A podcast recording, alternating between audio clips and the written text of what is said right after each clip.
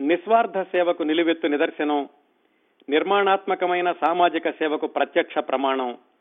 డెబ్బై సంవత్సరాల క్రిందటే మహిళా సంక్షేమం గురించి ఆలోచించి పథకాలను రూపొందించి వాటికి శాశ్వత రూపం కల్పించి గత డెబ్బై సంవత్సరాలుగా లక్షలాది మంది మహిళల జీవితాల్లో వెలుగులు నింపి అనేక సంస్థలకు ఊపిరిపోసిన తెలుగు మహిళా తేజం.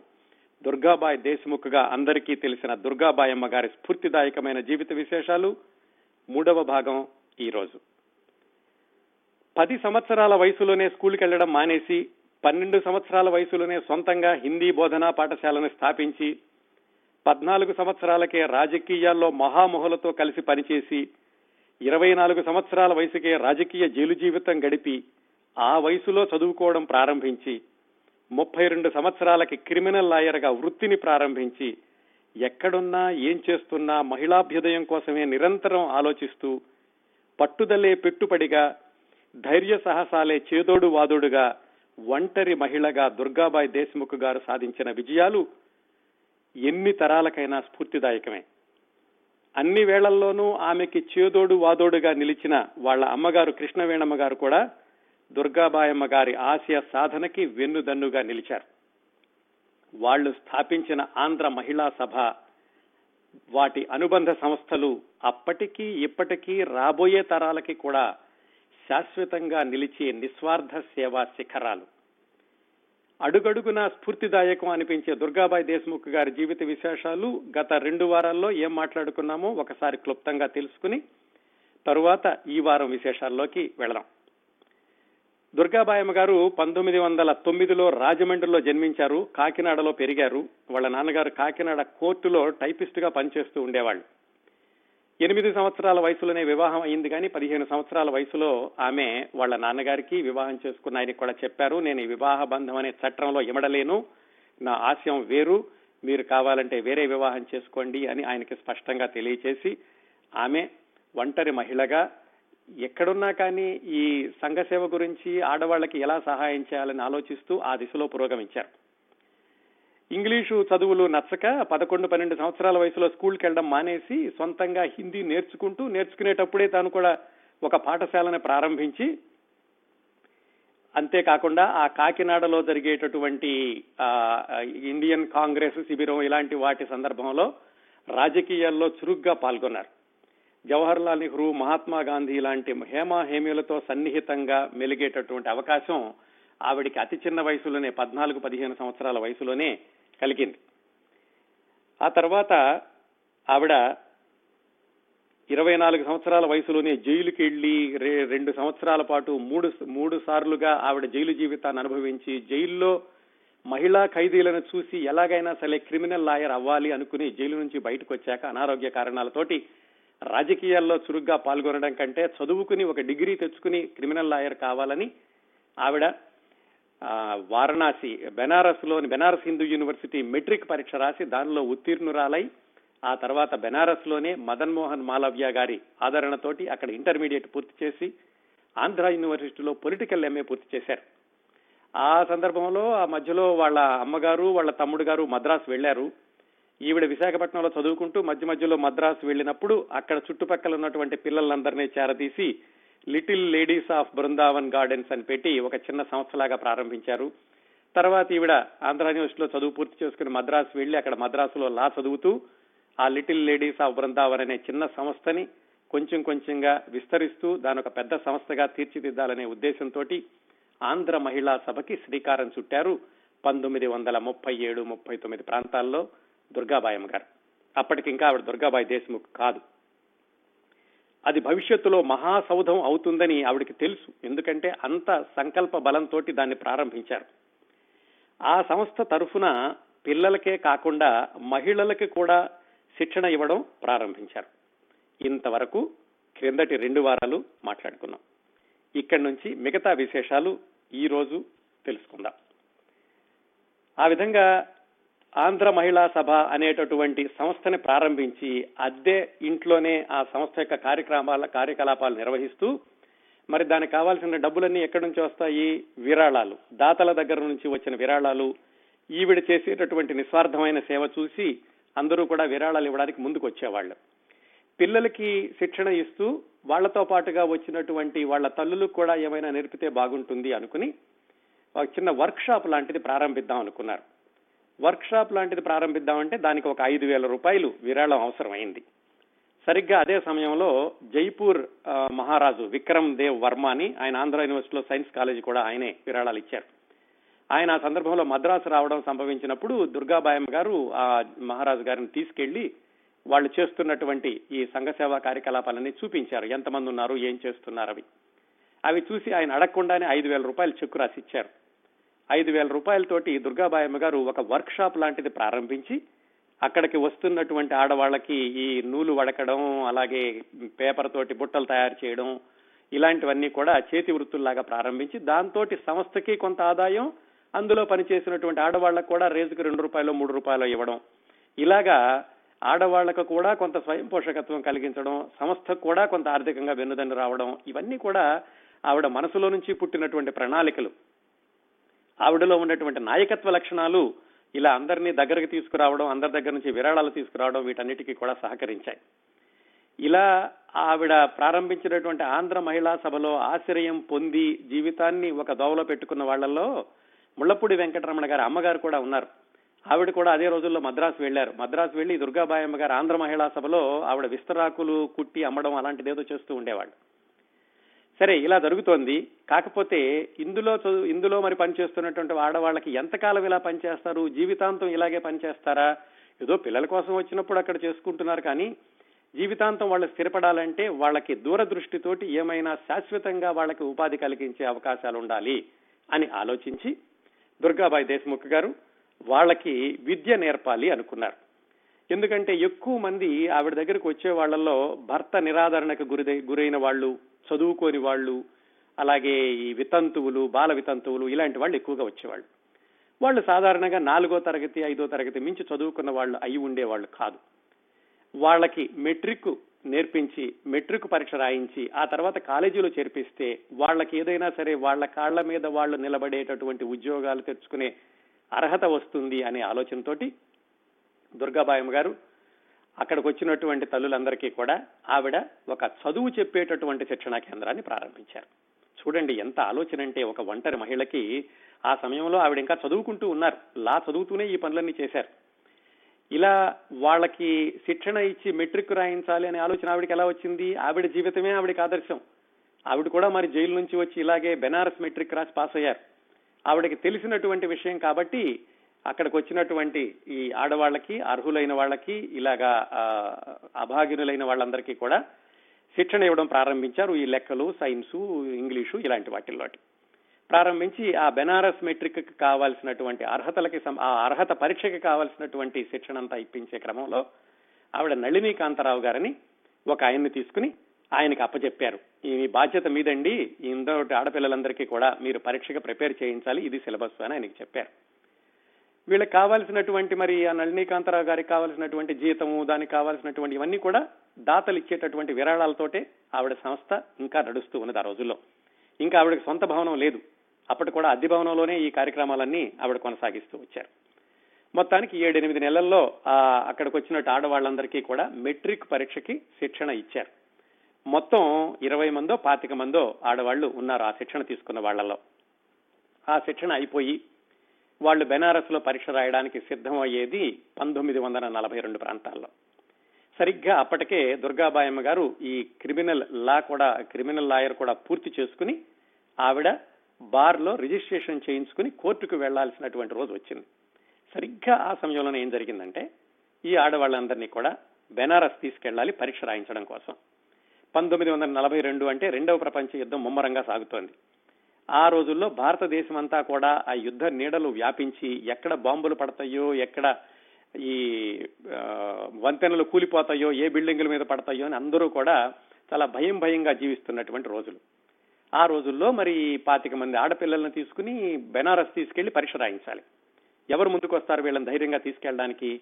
ఆ పాతిక మందిలో చాలా మంది తల్లిదండ్రులు కూడా వాళ్ళు పంపించడానికి ఒప్పుకోలేదా. ఎందుకమ్మా మా అమ్మాయికి పరీక్షలు వద్దు బ్రతికుంటే బలిసాకు తినొచ్చు. ఈ రెండో ప్రపంచ యుద్ధంలో ఎప్పుడేం జరుగుతుందో తెలియదు మీరు ఎవరు తీసుకెళ్ళారో కూడా తెలియదు అని కొంతమంది అందులో జారుకున్నారు. మొత్తానికి పద్దెనిమిది మంది ఆడపిల్లలు మిగిలారు. వాళ్ళని బెనారస్ తీసుకెళ్ళాలి. ఎవరిని అడిగినా కానీ ముందుకు రావడానికి భయపడ్డారు.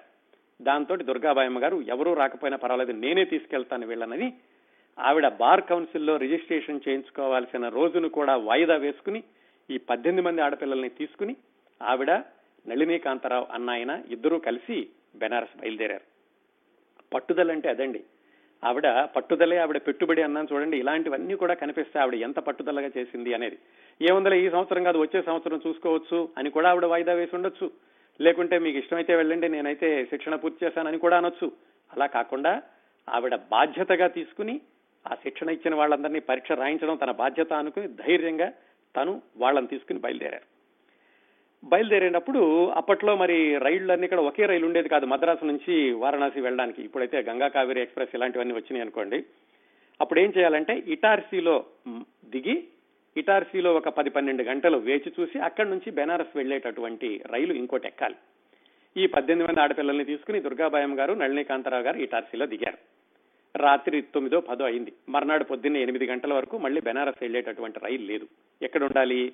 ఆ దగ్గరలో ఏదో కొంచెం తక్కువ ఖరీదులో ఉన్నటువంటి హోటల్ ఏదో చూసుకుని ఆ హోటల్లో నాలుగైదు రూములు తీసుకుని ఈ ఆడపిల్లలందరినీ పెట్టుకుని అక్కడికి వెళ్ళారు వాళ్ళందరినీ కూడా క్షేమంగా చూసే బాధ్యత ఆవిడ భుజస్కంధాల మీదే వేసుకున్నారు. అప్పటికి ఆవిడ వయసు ముప్పై మూడు సంవత్సరాలు. ముప్పై మూడు సంవత్సరాల వయసులో ఆవిడ అంత ధైర్యంగా అంతమంది బాధ్యత తీసుకుని ఆవిడ ఇటార్సీలో హోటల్లో ఉన్నారు. అయితే ఏం జరిగింది? ఆ ఇటార్సీ హోటల్లో వీళ్ళందరూ ఉన్నప్పుడు అర్ధరాత్రి పూట దొంగలు వచ్చారు దొంగలు వచ్చి ఒకటో రెండో రూమ్ గదులు తలుపులు పగలగొట్టి వీళ్ళ సూట్ కేసులు ఎత్తుకోవడం ఎత్తుకెళ్ళడం ప్రారంభించారు. అతనికి అందరూ లేచారు హడావిడి చేశారు. దుర్గాబాయమ్మ గారు నళినీకాంతరావు గారు కూడా లేచి ఆ దొంగలు వెనకాల పడి వాళ్ళ దగ్గరతో పోరాడి ఎట్లాగైతే ఆ సూట్ కేసులు వెనక్కి లాక్కొచ్చారు. అదండి ఆవిడ ధైర్యం. ఆ లాక్కొచ్చే క్రమంలో వాళ్ళతో పోరాడే క్రమంలో వాళ్ళకు కూడా ఒంటి నిండా గాయాలని కాళ్ళు చేతులు గీరుకుపోయినాయి. అయినా కానీ పట్టు వదలకుండా మొత్తానికి ఆ దొంగల్ని వెళ్ళిపోయేలా చేసి వాళ్ళ దగ్గర నుంచి లగేజ్ కూడా వెనక్కి తీసుకొచ్చి ఆడపిల్లల్ని భయపడొద్దని చెప్పి తెల్లవాళ్ళు తెల్లవారులు వాళ్ళతో కూర్చుని పొద్దున్నే ఎనిమిదింటికి బయలుదేరి మళ్ళీ ఆ బెనారస్ రైలు ఎక్కి బెనారస్ వెళ్ళారు సరే ఎంత బాగానే ఉంది. వీళ్ళని ఏదో ఈ వచ్చినటువంటి ఆపదలు కూడా అధిగమించారు. బెనారస్ వెళ్ళారు బెనారస్లో ఎక్కడ ఉండాలి పద్దెనిమిది మంది ఆడపిల్లలు పెట్టుకుని ఎక్కడ ఉంటారు వీళ్ళు? ఈవిడైతే అక్కడ చదువుకున్నారు కానీ మరి అంతమందికి ఆశ్రయం ఇచ్చేవాళ్ళు కూడా ఎవరో తెలియదు కానీ అప్పటికే మరి దుర్గాబాయమ్మ గారికి రాజకీయాల్లో చాలా పేరుంది. రాజకీయ నాయకులు చాలా మంది తెలుసు. ఎవరి దగ్గరికైనా సరే ధైర్యంగా చొరవగా వెళ్ళగలిగేటటువంటి తెగువ ఉంది. అందుకని అక్కడ బెనారస్లో విజయనగరం మహారాజు గారు అబ్బాయి ఒక ఆయన ఉన్నారు యువరాజ్. ఆయన పేరు విజ్జి. ఆయన క్రికెట్లో కూడా చాలా పేరు తెచ్చుకుని క్రికెట్ టీమ్స్ను కూడా తీసుకెళ్ళి ఆ బెనారస్లో ఆయన సొంతంగా అక్కడ ఉన్నటువంటి ఆయన ప్యాలెస్లో ఆడిస్తూ ఉండేవాళ్ళు విజయ్ అని. ఆ విజయనగరం మహారాజు గారి దగ్గరికి వెళ్ళి వాళ్ళ ప్యాలెస్లో ఈ పద్దెనిమిది మందిని ఉండడానికని వాళ్ళని అభ్యర్థించి వాళ్ళతో ఒప్పించి అక్కడ పద్దెనిమిది మందిని పెట్టి వాళ్ళతోటి పరీక్ష రాయించారు. మొత్తానికి ఆ విధంగా విజయవంతంగా ఆవిడ సొంతంగా బాధ్యత తీసుకుని బెనారస్ తీసుకెళ్ళి వాళ్ళతోటి పరీక్షలు రాయించి క్షేమంగా వాళ్ళందరినీ వెనక్కి తీసుకొచ్చారు. సరే కొన్ని నెలలు అయింది ఈవిడ ఈలోగా వెనక్కి వచ్చాక బార్లో రిజిస్ట్రేషన్ చేయించుకున్నారు. ఏది? ఆవిడ క్రిమినల్ లాయర్ కింద. ఈ ఈ పరీక్షలు రాసి వచ్చాక వాటి యొక్క ఫలితాలు కూడా వచ్చినాయి. పద్దెనిమిది మందిలో దాదాపు పదిహేను మందో పదహారు మందో పాస్ అయ్యారంటే తొంభై తొంభై ఐదు శాతం ఉత్తీర్ణత శాతం కూడా వచ్చింది. అంతవరకు బాగానే ఉంది. ఇప్పుడు ఏం చేయాలి? ఆ మెట్రిక్ పాస్ అయిన వాళ్ళందరూ తర్వాత ఇంటర్మీడియట్లో చేరాలి. ఇంటర్మీడియట్లో మద్రాసులో చేర్చడానికని అన్ని చోట్ల అప్లికేషన్లు పెట్టుకున్నారు. ఒక రెండు మూడు కాలేజీలో క్వీన్ మేరీస్ అలాగే ఇంకోటి ఏదో కాలేజీలో. అక్కడ పెట్టుకున్నాక మద్రాస్ యూనివర్సిటీ వాళ్ళు అప్పుడు వాళ్ళు ఒక అభ్యంతరం లేవతీశారు. ఏమని? ఇందులో రాసిన వాళ్ళందరూ కూడా మొత్తం వాళ్ళు పన్నెండు సంవత్సరాలు చదువుకోలేదు స్కూల్లోనూ అంటే ప్రాథమిక విద్యాభ్యాసం హై స్కూల్ కలిసి చదువుకోలేదు. వాళ్ళు ఏదో చివరిలో ఈ ఆరు నెలలు చదువుకుని పరీక్షలు రాశారు. ఇలా వచ్చిన క్యాండిడేట్స్ అయితే కనుక మేము ఇంటర్మీడియట్లో చేర్చుకోము అని చెప్పి వాళ్ళు అడ్డం కొట్టడం మొదలు పెట్టారు మనం తొందరగా వదులుతారా దుర్గాబాయమ్మ గారు? ఆవిడ ఏం చేశారంటే మళ్ళీ వెంటనే బెనారస్ హిందూ యూనివర్సిటీకి రాసి ఇలా కాదు మీ మెట్రిక్ పరీక్ష తర్వాత ఇంటర్మీడియట్కి సరిపోయేదేనని చెప్పి మీరు ప్రూవ్ చేస్తూ మీరు ఇచ్చిన సిలబస్ వీటన్నిటితో అధికారికంగా ఒక ఉత్తరం రాయండి అని వాళ్ళతో ఆవిడ చెప్పారు. వాళ్ళతో చెప్పి వాళ్ళతోటి ఫాలో అప్ చేయించి అక్కడి నుంచి ఉత్తరాలు తెప్పించి ఆ ఉత్తరాలన్నింటినీ మళ్ళీ మద్రాస్ యూనివర్సిటీకి పంపించి మద్రాస్ యూనివర్సిటీ వాళ్ళు ఇంకేవో అభ్యంతరాలు ఉంటే వాటిని మళ్ళీ అక్కడికి రాయించి ఇలా మధ్యలో ఇవన్నీ చేయించి మొత్తానికి ఎలాగైతే మద్రాస్ యూనివర్సిటీ వాళ్ళని ఒప్పించారు. ఏమని? ఈ వీళ్ళు రాసినటువంటి మెట్రికులేషన్ పరీక్ష ఇంటర్మీడియట్లో చేర్చుకోవడానికి సరిపోతుంది అని చెప్పి ఒప్పించి మొత్తానికి పంతొమ్మిది వందల నలభై మూడులో ఆ ఆడవాళ్ళందరినీ కూడా ఆవిడ ఇంటర్మీడియట్లో చేర్పించారు. అంతవరకు బాగానే ఉంది. Women's Christian college Queen Mary's college వీటిలో చేర్పించారు. అప్పుడు ఆవిడకు ఆలోచన వచ్చింది. అవును ఈ సంవత్సరం ఇంతగా వీళ్ళతోటి పోట్లాడాల్సి వచ్చింది యూనివర్సిటీ వాళ్ళతోటి. అసలు ఇలా ఎందుకు కావాలి? ఈ సమస్యను పరిష్కరించడానికి ఇంటర్మీడియట్ కూడా నేనే పెడితే బాగుంటుంది కదా అనుకుని ఆవిడ దానికి కావాల్సినటువంటి అనుమతులన్నీ తెచ్చుకుని ఆంధ్ర మహిళా సభలోని ఇంటర్మీడియట్ కోర్సు కూడా ప్రారంభించారు. నేను గత రెండు వారాల్లో చెప్పాను ఆవిడకి ఎప్పుడు సవాలు ఎదురైనా ఎప్పుడు సమస్య వచ్చినా ఆ సమస్యని సవాల్ని ఆవిడ చాలా ఛాలెంజింగ్గా తీసుకుని దాన్ని ఒక నిర్మాణాత్మకమైనటువంటి పథకంగా మలచడం ఆ విధంగా ఆవిడ ఈ సంస్థలను పెంచుకుంటూ వచ్చారు. దానికి ఉదాహరణ ఇదిగో ఇదే. ఇంటర్మీడియట్ వాళ్ళు ఒప్పుకో ఒప్పుకోరేమో వచ్చే సంవత్సరం కానీ ఆవిడే ఇంటర్మీడియట్ ప్రారంభించారు. ప్రారంభించడం అయితే ప్రారంభించారు. మరి చదువు ఎవరు చెప్తారు? చదువు చెప్పడానికని మరి పూర్తి కాలం ఈ ఉపన్యాసకులు వాళ్ళు కావాలంటే ఎక్కువ జీతం ఇవ్వాలి. అప్పటికే విరాళాలతో నడుస్తున్నటువంటి సంస్థ.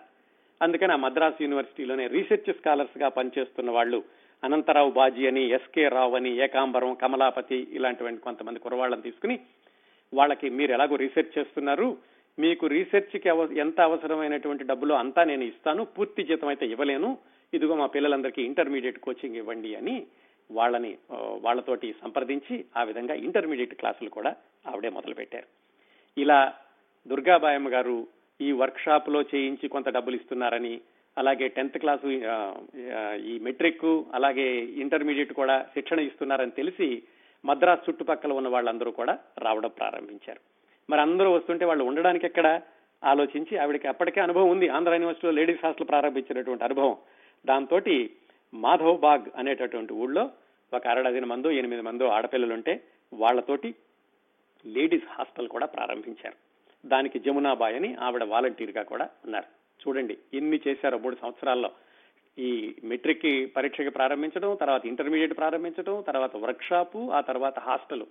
ఇలా ఒకదాని తర్వాత ఒకటిగా దాన్ని విస్తరించుకు విస్తరించుకుంటూ వెళ్ళారు అన్ని కూడా దాతల యొక్క విరాళాలతోటే నడుస్తోంది అప్పటి వరకు కూడా. ఇలా ఇవన్నీ చేశాక ఈ రెండవ ప్రపంచ యుద్ధం సమయంలో చాలా మంది ఆడవాళ్ళు ఇంతకు ముందు ఆంధ్ర మహిళా సభలో ఉన్న వాళ్ళు కూడా వాళ్ళ ఊళ్ళకి వెళ్ళిపోవడం భయపడి వెళ్ళిపోవడం ఇలా జరిగింది. వాళ్ళందరినీ మళ్ళీ ఒక త్రాటి మీదకి తీసుకురావాలి ఆంధ్ర మహిళా సభకి ఎక్కువ ప్రాచుర్యం రావాలి అంటే కనుక ఒక పని చేద్దాం అక్కయ్య అని వాళ్ళ తమ్ముడు చెప్పారు. వాళ్ళ తమ్ముడు నారాయణరావు గారు ఏం చెప్పారంటే మనం ఒక పత్రిక పెడదాము ఈ పత్రిక ద్వారా మన సంస్థ యొక్క కార్యకలాపాలన్నీ కూడా అందరికీ తొందరగా చేరుతాయి అని చెప్పి ఆయన సలహాతోటి ఆంధ్ర మహిళ అనేటటువంటి పత్రికని ప్రారంభించారు ఆ పంతొమ్మిది వందల నలభై రెండు నలభై మూడు ప్రాంతాల్లో. అప్పటికి వాళ్ళ తమ్ముడికి కాకినాడలో కూడా ఈ పత్రిక నడిపినటువంటి అనుభవం ఉంది. అలాగే బులుసు సాంబమూర్తి గారి దగ్గర ఆయన చేశారు. ఆయన కూడా పొలిటికల్ సైన్స్ చదివి ఉన్నారు. ఆ ఆంధ్ర మహిళ అనే దాంతో ప్రారంభించి మరి దాన్ని ప్రింట్ చేయించుకోవడానికి కూడా వేరే చోట ఎక్కువ అవుతుంది వాళ్ళే సొంతంగా అచ్చు యంత్రాన్ని కూడా సమకూర్చుకుని తక్కువ ఖరీదులోను దాంతో ఆ పత్రికని ముద్రించడం ప్రారంభించారు. కొంతకాలం ఆ పత్రిక నడిచింది. అది ఆ తర్వాత అది పూర్తిగా తెలుగులో ఉంటే అందరికీ అర్థం కావట్లేదని విజయదుర్గ అని పేరు మార్చి ఇంగ్లీష్ లోను ఉండేలాగా ఆ పత్రికని కొంతకాలం కొనసాగించారు. ఇదంతా కూడా ఆవిడ మరి పూర్తి కాలం చేశారా? లేదు. వాళ్ళ అమ్మగారు వాళ్ళ మరదల గారు చూస్తున్నారు. వాళ్ళ తమ్ముడు కొంత సహాయం చేస్తున్నారు. ఇంకా స్వచ్ఛంద సేవకులు కొంతమంది ఈవిడ మళ్ళీ బార్లో కొనసాగిస్తున్నారు. ఇది ఆవిడ క్రిమినల్ లాయర్ గాను. అతి కొద్ది సమయంలోనే ఆవిడ చాలా పేరున్నటువంటి క్రిమినల్ లాయర్గా ఆవిడ ఖ్యాతి కూడా తెచ్చుకున్నారు.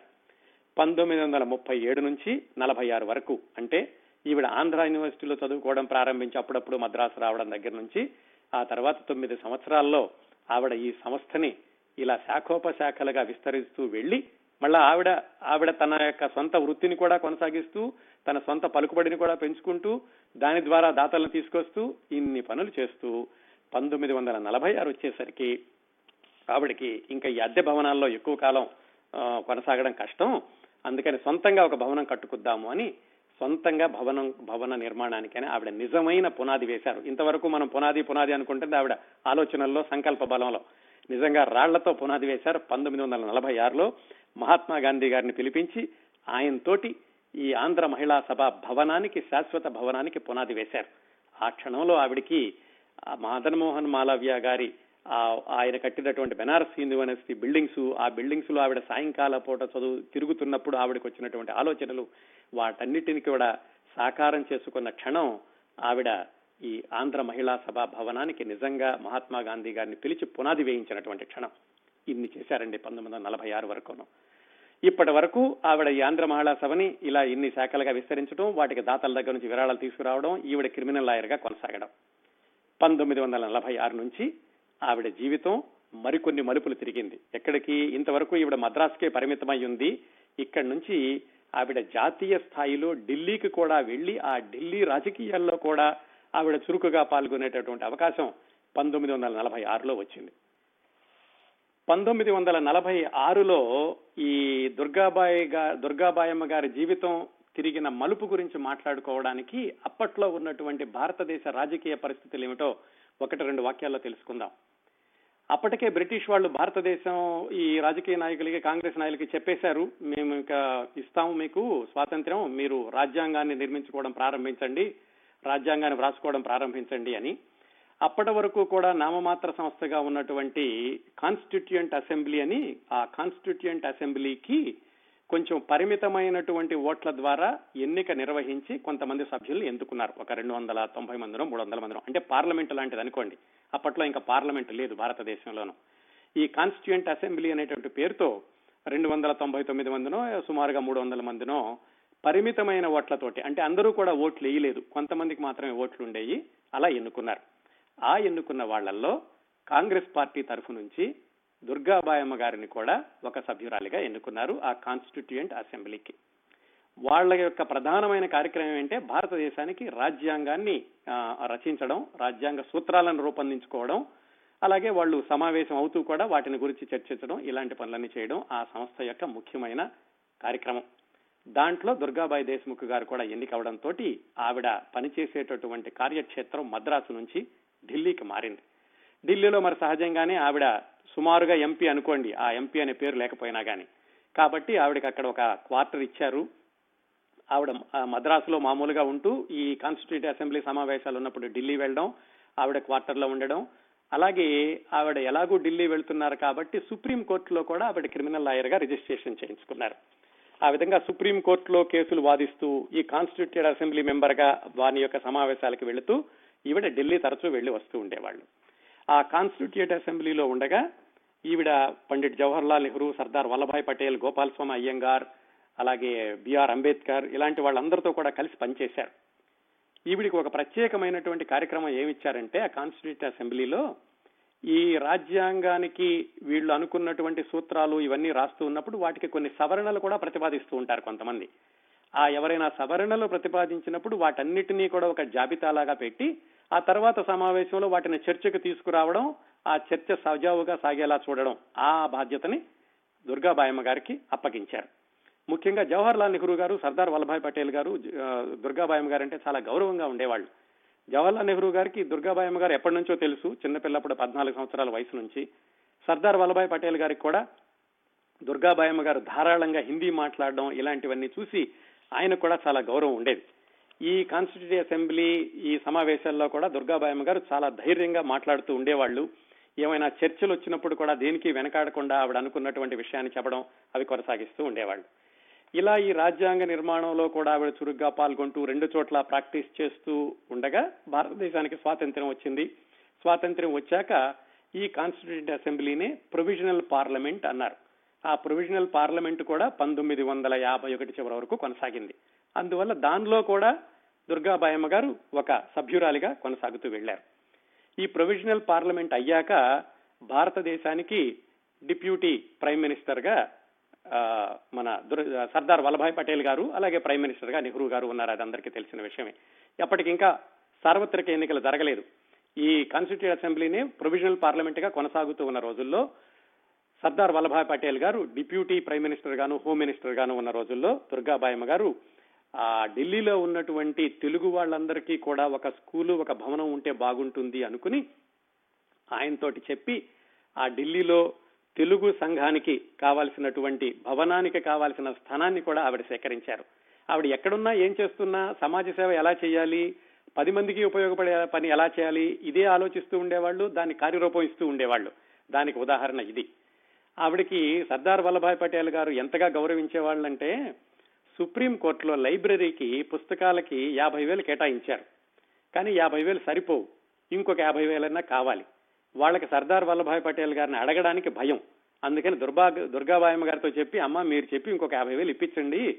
ఈ మన సుప్రీంకోర్టు లైబ్రరీకి పుస్తకాలు ఎక్కువగా కావాలి అంటే ఆవిడ చెప్పగానే సర్దార్ వల్లభాయ్ పటేల్ గారు నాకు తెలుసమ్మా మీరు ఎప్పుడు మీకోసం అడగరు.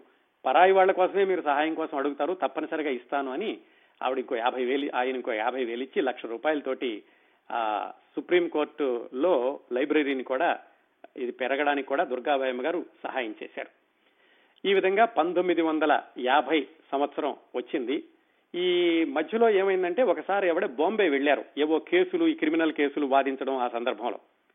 ఇక్కడ ఒక ముఖ్యమైనటువంటి వ్యక్తిని ఆయన ఆవిడ కలుసుకుందాం అనుకున్నారు. ఆయన పేరు చింతామణ్ ద్వారకానాథ్ దేశముఖ్ సిడి దేశముఖ్. ఆయన పంతొమ్మిది వందల యాభైకి ఆయన రిజర్వ్ బ్యాంక్ ఆఫ్ ఇండియా గవర్నర్గా పనిచేస్తున్నారు. రిజర్వ్ బ్యాంక్ ఆఫ్ ఇండియా గవర్నర్గా పనిచేసినటువంటి మొట్టమొదటి భారతీయుడు ఈ సిడి దేశ్ముఖ్ గారు. ఈవిడ బొంబాయి వెళ్ళినప్పుడు ఈ సిడి దేశముఖ్ ఎవరో చాలా బాగా నిజాయితీగా చేస్తున్నారు చాలా ఎఫిషియెంట్గా ఉన్నారు ఆయన ఒకసారి కలుసుకుందాము అనుకుని దుర్గాబాయమ్మ గారు ఆ రిజర్వ్ బ్యాంక్ గవర్నర్ యొక్క ఆఫీస్కి వెళ్ళారు వాళ్ళు అడిగారు ఎందుకు కలవాలనుకుంటున్నారు మీరు? అంటే ఏమీ లేదు ఆయన చాలా బాగా చేస్తున్నారని తెలిసింది ఊరికి అభినందనలు తెలియచేద్దాం కలుద్దాం అనుకుంటున్నాను అని చెప్పారు. ఆ ఆఫీస్ వాళ్ళు చెప్పారు అలా కలవడం కుదరదమ్మా ఏదో ఒక పని ఉంటే తప్ప మామూలుగా ఆయన మామూలు విజిటర్స్ని కలవరు అని ఆవిడని పంపించేశారు. ఆ విధంగా ఆవిడ ఎవరి ఇంటర్వ్యూ అయితే తీసుకుని అభినందిద్దాం అనుకున్నారో ఆయన్ని కలవకుండా ఆవిడకి వచ్చేసినప్పుడు మరో రెండు సంవత్సరాల్లో ఆయనే ఆవిడ జీవిత భాగస్వామి అవుతారని ఆవిడకి ఏమాత్రం ఊహ లేదు ఆవిడ్ని కలవలేకపోయిన సిడి దేశముఖ్ గారికి కూడా తన కలవడానికి ఒక అమ్మాయి వచ్చిందని ఆయనకు కూడా తెలియదు సరే ఆ సంఘటన అయిపోయింది. పంతొమ్మిది వందల యాభైలో రాజ్యాంగ నిర్మాణం కూడా పూర్తయిపోయాక ఈ ప్రొవిజనల్ పార్లమెంట్ కొనసాగుతూ ఉన్నప్పుడు ప్రధానమంత్రిగా మన జవహర్లాల్ నెహ్రూ గారు ఉన్నారు. మత్తయ్య గారని ఆయన ఫైనాన్స్ మినిస్టర్గా ఉన్నారు. అప్పుడు జవహర్లాల్ నెహ్రూ గారికి ఒక ఆలోచన ఏమొచ్చిందంటే ప్లానింగ్ కమిషన్ అనేటటువంటి ఒక సంస్థను పెట్టి పంచవర్ష ప్రణాళికలు రూపొందించి ఈ భారతదేశంలో రాబోయే ఐదు సంవత్సరాల్లో ఈ ఇది ప్లానింగ్ అంతా కూడా ఎలా చేయాలి వివిధ సంస్థల్ని కూడా ఎలాగ విస్తరించాలి వచ్చినటువంటి ఈ ధనాన్నంతటా కూడా ఎలాగా పంచాలి ఇలాంటివన్నీ కూడా చేయడానికని ప్లానింగ్ కమిషన్ పెడదాం అనుకున్నారు. అయితే ఆ మత్తయ్య గారికి ప్లానింగ్ కమిషన్ పెట్టడం ఇష్టం లేదు. ఎందుకంటే ఈ ఫైనాన్స్ మినిస్టర్ యొక్క బాధ్యతలన్నీ కూడా దీనికి ఎక్కువగా వెళ్ళిపోతాయి. అందుకని చెప్పి ఆయనకి అది పెట్టడం ఇష్టం లేకపోయింది. ఇష్టం లేక ఆయన రిజైన్ చేశారు. రిజైన్ చేసినప్పుడు నెహ్రూ గారు ఏం చేశారంటే మత్తయ్య గారు వెళ్ళిపోయాక సిడి దేశ్ముఖ్ గారిని ఫైనాన్స్ మినిస్టర్గా తీసుకొచ్చారు. ఇదంతా పంతొమ్మిది వందల యాభైలో జరిగింది. ఆయన ఎందుకు తీసుకొచ్చారు? అప్పటికే సిడి దేశ్ముఖ్ గారికి రిజర్వ్ బ్యాంక్ గవర్నర్గా చాలా సమర్థుడైనటువంటి వ్యక్తిగా పేరుంది. అంతేకాకుండా అంతకు ముందు ఆయన నిర్వహించిన పదవులు ఇవన్నీ చూసి సిడి దేశ్ముఖ్ గారిని ఫైనాన్స్ మినిస్టర్గా తీసుకొచ్చారు నెహ్రూ గారు పంతొమ్మిది వందల యాభై మార్చ్ ప్రాంతాల్లో. మరి అప్పటికి అది ప్రొవిజనల్ పార్లమెంట్ కదా దానిలో ఇంకా దుర్గాబాయమ్మ గారు సభ్యురాలుగానే కొనసాగుతున్నారు కదా. ఆ విధంగా ఫైనాన్స్ మినిస్టర్గా సిడి దేశ్ముఖ్ గారు ఉన్నప్పుడు దానిలో ఆ ప్రొవిజనల్ పార్లమెంట్ మెంబర్గా దుర్గాబాయమ్మ గారు కూడా కొనసాగారు. అక్కడ ఒక ఆవిడ ఎప్పుడో చూడాలనుకున్నటువంటి సిడి దేశ్ముఖ్ గారిని చూసేటటువంటి అవకాశం కలిసి పనిచేసేటటువంటి అవకాశం కూడా వచ్చింది. ఎలాంటిది కలిసి పనిచేసే అవకాశం? ఆయన పార్లమెంటులో బడ్జెట్ ప్రవేశపెట్టినప్పుడు ఈవిడ తీవ్రంగా విమర్శించారు. ఇది ధనవంతులకే సహాయం చేసేటట్టు ఉంది సహాయం చేసేటట్టు లేదు అని. ఆ సిడి దేశముఖ్ గారు మొట్టమొదటిసారిగా దుర్గాబాయమ్మ గారిని అప్పుడు చూశారు. ఎవరి అమ్మాయి ఇంత ధారాళంగా హిందీలో మాట్లాడుతోంది ధైర్యంగా మాట్లాడుతోంది అని ఆయన కూడా కొంచెం సూక్ష్మంగా పరిశీలించడం ప్రారంభించారు. ఆవిడ ధైర్యంగా అడిగింది ఏమండి మీరు ఫైనాన్స్ మినిస్టర్ గారు మీరు పొగాకు ఉత్పత్తులు సిగరెట్లు వీటి మీద పన్ను వేశారు బాగానే ఉంది. మరి ఆ వచ్చిన డబ్బుల్ని పేదల సంక్షేమానికి ఎలా ఖర్చు పెడుతున్నారో అది కూడా చూపించండి మీ బడ్జెట్ లోను అని ఆవిడ ధైర్యంగా అడగగలిగారు అప్పుడు ఆయనకి తెలిసింది ఈ దుర్గాబాయమ్మ గారు అనేటటువంటి ఒక వ్యక్తి ఉన్నారు అని. ఇలా ఈవిడ పార్లమెంట్ మెంబర్గా ఆయన ఫైనాన్స్ మినిస్టర్గా ఒక సంవత్సరం కొనసాగారు. పంతొమ్మిది వందల యాభై ఒకటి చివర వచ్చేసరికి ఈ ప్రొవిజనల్ పార్లమెంటు అయిపోయి మళ్ళీ సార్వత్రిక ఎన్నికలు మొదలైనవి ఆ ఎన్నికలు కూడా అన్ని ఒకసారి జరగలేదు. యాభై ఒకటి చివరి నుంచి యాభై రెండు మధ్య వరకు రెండు మూడు తఫాలుగానో ఏమో జరిగినాయి మొట్టమొదటి సార్వత్రిక ఎన్నికలు. ఆ ఎన్నికల్లో దుర్గాబాయమ్మ గారిని నెహ్రూ గారు రాజమండ్రి నుంచి పార్లమెంటుకు పోటీ చేయమన్నారు. ఆవిడ చెప్పారు నేను పార్లమెంటుకు పోటీ చేయనండి నాకు రాజకీయాల్లో పూర్తిగా రావాలని లేదు. ఇది కూడా మీరు అడిగారు కాబట్టి రాజ్యాంగ నిర్మాణంలో నేను పాలు పంచుకున్నాను. ఈ రాజ్యాంగం రాయడం అయిపోయింది. ఇంకా మళ్ళా మామూలు ఎన్నికలు వస్తున్నాయి నేను పాల్గొనను. అంటే నెహ్రూ గారు చెప్పారు లేదమ్మా మీలాంటి వాళ్ళు దేశ సేవకు అవసరం ఖచ్చితంగా పోటీ చేయండి అని రాజమండ్రిలో పోటీ చేయించారు. చేయిస్తే రాజమండ్రిలో దుర్గాబాయమ్మ గారు ఓడిపోయారు. కమ్యూనిస్టు అభ్యర్థులు గెలిచారు. ఆ ఓడిపోయి వచ్చాక పంతొమ్మిది వందల యాభై రెండులో ఆవిడ మళ్ళీ చెప్పారు నెహ్రూ గారికి ఇంకా నా ఈ రాజకీయాల్లో నేను విరమించుకుంటానండి నాకు అక్కడ మద్రాసులో చూసుకోవాల్సినటువంటి ఆంధ్ర మహిళా సభ దాన్ని పెంచడం ఇవన్నీ కూడా ఉన్నాయి నేను వెళ్తాను అని చెప్పారు. అయితే నెహ్రూ గారు మాత్రం దుర్గాబాయమ్మ గారి యొక్క సేవల్ని వదులుకోవడం ఇష్టం లేక ఆయన ఏమన్నారంటే లేదమ్మా నువ్వు వెళ్ళడానికి వీల్లేదు. ఒక పని చెయ్యి. నీకు కొన్ని కార్యక్రమాలు అప్పగిస్తాను. ఎన్నికల్లో ఓడిపోయినంత మాత్రాన నువ్వు రాజకీయాల నుంచి విరమించుకోవాల్సిన పని లేదు. రాయలసీమలో కరువు ప్రాంతాల్లో ఎక్కువగా బాధపడుతున్నాయి ఇప్పుడు ఇదిగో నేను కొంత బడ్జెట్ ఇస్తాను. ఈ బడ్జెట్ తీసుకెళ్ళి ఆ రాజ్య రాయలసీమ కరువు ప్రాంతాల్లో నీవు సహాయ కార్యక్రమాలు నిర్వహించు అని కొంత బడ్జెట్ ఇచ్చారు. అది తీసుకుని ఆవిడ రాయలసీమ వెళ్ళారు రాయలసీమ వెళ్ళి అటంటే కూడా చాలా సమర్థవంతంగా ఆ కరువు బాధ కరువు నివారణ కార్యక్రమాలన్నింటినీ కూడా చేపట్టారు. చేపట్టాక మళ్ళీ వచ్చారు. సరే నెహ్రూ గారికి చెప్పారు ఏమండి మీరు ఇచ్చినటువంటి పని అయిపోయింది ఇక నేను వెళ్తాను మళ్ళీ మద్రాసు అని. ఆయన మళ్ళీ వదిలిపెట్టలేదు. ఈసారి ఏమన్నారంటే చైనా అలాగే రష్యా మిగతా విదేశాల కొన్నిటికి వెళ్ళి అక్కడ ఫ్యామిలీ కోర్టులు ఎలా పనిచేస్తున్నాయో నువ్వు చూసిరా దాన్ని బట్టి మనం ఇండియాలో కూడా ఫ్యామిలీ కోర్టులు ఇలాంటిది ప్రారంభిస్తే బాగుంటుంది అని ఆవిడని విదేశాలకు పంపించారు. ఆ విధంగా ఆవిడ విదేశాలకు వెళ్ళారు.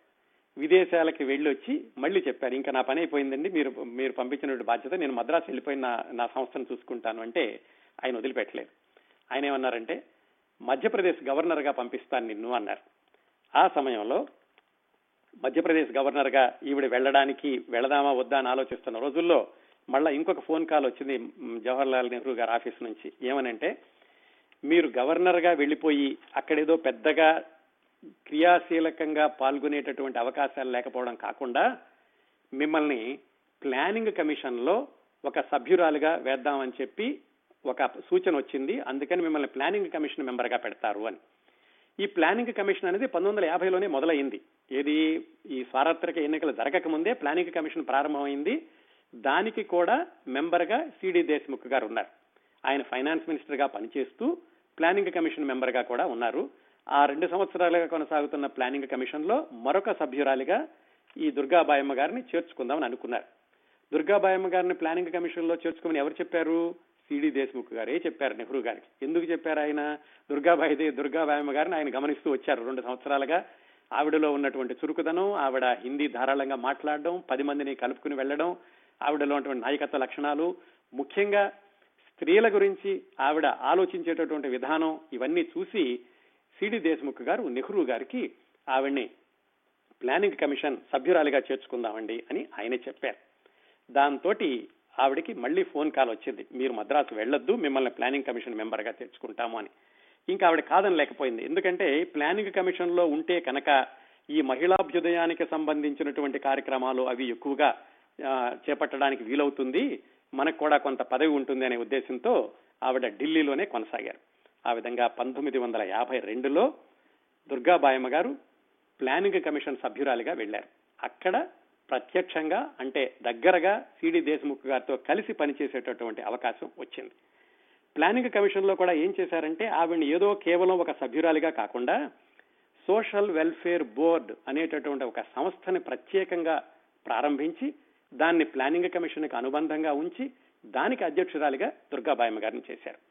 ఆవిడ మరి చేస్తున్న సంఘసేవా కార్యక్రమాలు మద్రాసులో కొనసాగుతున్నాయి. వాటినే మరింత భారీ ఎత్తుగా చేయడానికి ఈ సోషల్ వెల్ఫేర్ బోర్డు ఉపయోగపడింది. ఈ సోషల్ వెల్ఫేర్ బోర్డు సంస్థ తరఫున దుర్గాబాయమ్మ గారు ఆ వచ్చినటువంటి నిధుల్ని వాటితోటి భారతదేశం అంతా కూడా ఈ స్త్రీ సంక్షేమ కార్యక్రమాలని ఆవిడ విస్తరించారు. చూడండి అక్కడ ఆవిడ సొంతగా సంస్థలు నడుపుతూ ఇక్కడ క్రిమినల్ లాయర్గా పనిచేస్తూ సుప్రీంకోర్టులు మద్రాసులోను అలాగే ప్లానింగ్ కమిషన్ సభ్యురాలుగా పనిచేస్తూ ఈ సోషల్ వెల్ఫేర్ బోర్డు అధ్యక్షురాలిగా సంస్థలు నిర్వహిస్తూ ఒక్క మహిళ అండి అందుకే చెప్పాను ఒంటరి మహిళ అని. ఆవిడకున్నటువంటి పట్టుదల సంకల్పం ధైర్య సాహసాలు వాటితోటే ఆవిడ అంతకాలం నెగ్గుకుంటూ ఆ తర్వాత కూడా నెగ్గుకుంటూ వెళ్ళారు ఇన్లా జరుగుతున్న రోజుల్లో ఆవిడకి దుర్గాబాయి సిడి దేశ్ముఖ్ గారు దగ్గరయ్యారు. దగ్గరవడం దగ్గర అంటే ఎలాగయ్యారు? రకరకాల సందర్భాల్లో. ఎలా దగ్గరయ్యారు? ఎందుకు దగ్గరయ్యారు? తర్వాత ఆవిడ ఆయన దుర్గాబాయమ్మ గారిని వివాహం చేసుకోవడం వరకు జరిగినటువంటి సంఘటనలు చూసే ముందు అసలు ఈ సిడి దేశ్ముఖ్ గారు ఎవరు? ఆయన పంతొమ్మిది వందల యాభై వచ్చే వరకు ఆయన ఎలా ఉన్నారు? ఆ విషయాలు చూద్దాం. పంతొమ్మిది వందల యాభైకి ఆయన వయసు యాభై ఎనిమిది సంవత్సరాలు. దుర్గాబాయమ్మ గారికి నలభై ఒక్క సంవత్సరాలు. అంటే దాదాపుగా వాళ్ళిద్దరికీ పదిహేడు సంవత్సరాల వయసులో వ్యత్యాసం ఉంది. ఈ సిడి దేశ్ముఖ్ గారి నేపథ్యం ఏమిటంటే ఆయన పద్దెనిమిది వందల తొంభై రెండులో పుట్టారు. చిన్నప్పటి నుంచి చదువులో చాలా చురుగ్గా ఉండేవాళ్ళు. అన్ని తొందరగా పూర్తి చేసేయడం చదువులన్నింటిలో ప్రథముడిగా ఉత్తీర్ణవడం ఇలా జరిగినాయి. పంతొమ్మిది వందల పంతొమ్మిదిలో ఐసీఎస్ రాయడానికి ఆయన లండన్ వెళ్ళారు లండన్లో ఐసీఎస్ చదువుకున్నారు. ఆయనకి ఒకటి రెండు సంవత్సరాలు జూనియర్ సుభాష్ చంద్రబోస్ గారు. ఈయన చదువుకుని వచ్చాక సుభాష్ చంద్రబోస్ గారు ఐసీఎస్ చదువుకున్నారు. ఆయన ఇక్కడ ఐసీఎస్ చదువుకుని బాగా మంచిగా మార్కులు తెచ్చుకుని భారతదేశానికి రావడానికి ముందు ఆయన లండన్లోనే ఒక ఆంగ్ల యువతిని వివాహం చేసుకున్నారు. వివాహం చేసుకుని ఆవిడతో కూడా కలిసి భారతదేశం వచ్చారు. ఆవిడ పేరు రోజీనా. అయితే ఇంటికి వచ్చాక వాళ్ళ యొక్క సాంప్రదాయ కుటుంబం వాళ్ళందరూ కూడా కొంచెం కొంత కినుక వహించారు కానీ తర్వాత సరే వివాహం చేసుకొచ్చాడు కదా అని వాళ్ళు ఊరుకున్నారు. ఈయన ఐసీఎస్ పాస్ అయి వచ్చాక గవర్నమెంట్ ఉద్యోగం కంటే కూడా రాజకీయాల్లో చురుకుగా పాల్గొందాము అనుకున్నారు. అప్పుడు బాలగంగాధర తిలక్ గారు చెప్పారు ఈ చూడు దేశముఖ్ నువ్వు కనుక ఈ రాజకీయాల్లో పాల్గొనడానికి మేము చాలా మంది ఉన్నాము నీలాంటి వాళ్ళు ఈ గవర్నమెంట్ సర్వీసులో ఉండి అందులో ఉండేటువంటి మెళకువలు అందులో అనుభవం తెచ్చుకుంటే కనుక మనకి స్వాతంత్ర్యం వచ్చాక నీలాంటి అనుభవజ్ఞులు అవసరం అవుతారు. అందుకని మన వాళ్ళు కూడా కొంతమంది ఐసీఎస్లో కొనసాగితే బాగుంటుంది. నీకింత దేశభక్తి ఇది ఉంది కాబట్టి నువ్వు దానిలో కొనసాగు అని బాలగంగాధర తిలక్ గారే దుర్గాబాయి దేశ్ముఖ్ ఈ సిడి దేశ్ముఖ్ గారికి చెప్పిన మీదట సిడి దేశ్ముఖ్ గారు ఐసీఎస్ ఆఫీసర్గా చేరారు. ఆయనకు తెలుసు ఎవరికి బాలగంగాధర తిలక్ గారికి స్వాతంత్ర్యం వస్తుంది ఎలాగైనా కానీ అప్పటికి మంచి వాళ్ళు అవసరం అవుతారని ఆయన చెప్పిన మీదట ఈయన ఐసీఎస్ ఆఫీసర్గా కొనసాగుతూ ఈ ఆంగ్ల యువతితోటి భారతదేశం అంతా ఆయన ఎక్కడ పోస్టింగ్ ఇస్తే అక్కడికి వెళ్ళడం ప్రారంభించారు. పంతొమ్మిది వందల ఇరవై రెండులో సిడి దేశ్ముఖ్ గారు రోజినాతో కలిసి గుంటూరు దగ్గర అమరావతిలో ఉన్నారు. అమరావతిలో ఉండగా వాళ్ళకు పాప పుట్టింది. ఆ పాప పేరు ప్రిమ్ రోజ్ అని పెట్టుకున్నారు. ఆ పాపని ఏడెనిమిది సంవత్సరాల వరకు వీళ్ళే చూసుకున్నారు. ఆంగ్ల యువతి అంటే సిడి దేశ్ముఖ్ గారి భార్య ఏమి ఉద్యోగం చేసేవాళ్ళు కాదు. ఈయన మాత్రం ఉద్యోగంలో చాలా బిజీగా ఉంటూ ఉండేవాళ్ళు. పాప కూడా చదువు చెప్పించడానికి వేరే స్కూళ్ళకి పంపించడానికి కూడా వాళ్ళ ఇష్టం లేక ఇంటి దగ్గరే చెప్తూ ఉండేవాళ్ళు. ఆ తర్వాత ఆయన ఆత్మకథలో రాసుకున్నారు. నేను కొంచెం సరిగా చూడలేదేమో పాపను చిన్నప్పుడు ఇప్పుడు ఇంటికి వెళ్ళినా కానీ నన్ను విసిగిస్తూ ఉంటే నేను బెత్తంతో కొట్టేవాడిని అని కూడా ఆయన చెప్పుకున్నారు తర్వాత. ఆ పాపకి ఏడెనిమిది సంవత్సరాల వయసు వచ్చింది. అప్పటికి ఆయన మధ్యప్రదేశ్లో పనిచేస్తున్నారు. ఏడెనిమిది సంవత్సరాల వయసు వచ్చి పాపను సరిగా ఇంటి దగ్గర చూసుకోలేకపోతున్నాం అనుకున్న రోజుల్లోనే వాళ్ళ భార్య యొక్క అక్కగారు అంటే ఆయన యొక్క వదిన గారు లండన్లోనే ఉంటారు ఆవిడ. ఆవిడకి పిల్లలు లేరు. ఆవిడ ఏమన్నారంటే నేను తీసుకెళ్ళి పాపను పెంచుకుంటాను అని సిడి దేశ్ముఖ్ గారికి రోజినాకి పుట్టినటువంటి ప్రిమ్ రోజ్ అనేటటువంటి ఎనిమిది సంవత్సరాల పాపను తీసుకెళ్ళి ఆవిడ లండన్లో పెంచుకోవడం ప్రారంభించింది. ఈ రోజినాకి కూడా ఏమైందంటే భారతదేశంలో ఎండలు ఈ రకరకాల ప్రదేశాల్లోకి తిరగడం వీటన్నిటితోటి ఆవిడ కూడా కొంచెం అనిపించి ఆవిడ కూడా లండన్ వెళ్ళారు సుమారుగా పంతొమ్మిది నలభై ప్రాంతాల్లో.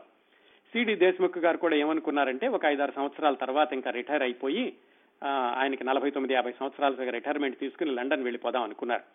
భార్య లండన్లో ఉంది పాప కూడా వాళ్ళ వదిన గారి దగ్గర పెరుగుతోంది. కాకపోతే పాపకి తల్లిదండ్రుల మీద అంతగా గౌరవాభిమానాలు పెరగలేదు. ఎందుకంటే చిన్నప్పుడు కొట్టడం దూరంగా పెంచడం దీంతో ఉత్తరాలు కూడా ఎక్కువగా రాస్తూ ఉండేది కాదట. దాంతో వాళ్ళ అమ్మగారికి కూడా చాలా బాధగా ఉండేది. అయ్యో అమ్మాయి ఇలాగా దూరం అయిపోతుంది అని లండన్లో ఉండి కూతురుని దగ్గర చేసుకోవడానికి ఆవిడ ప్రయత్నించింది. సిడి దేశముఖ్ గారు కూడా పంతొమ్మిది వందల నలభై తొమ్మిది ప్రాంతాల్లో ఇంకా రిటైర్మెంట్ తీసుకుని లండన్ వెళ్ళిపోయి అక్కడ సెటిల్ అవుదామని లండన్లో ఇల్లు కూడా కొనుక్కున్నారు. దాదాపుగా ఆయన సర్దు అన్ని సర్దుకుని లండన్ వెళ్ళిపోదాం అని ఒక వారం రోజులు ఉందనగా ఆయనకి లండన్ నుంచి కేబుల్ వచ్చింది. ఏమనంటే భార్య మరణించింది అని. దాంతో ఆయన ప్రణాళికలన్నీ తలకిందులైనవి ఇప్పుడు ఒక్కడే వెళ్ళి మళ్ళా దూరంగా ఉన్నటువంటి కూతురిని దగ్గర తీసుకొచ్చి అక్కడ ఏం చేయగలను అలా ఆలోచించారు. ఆయనకి తెలిసింది ఏంటంటే భార్య కూడా గుండె నొప్పితోటి మరణించారు.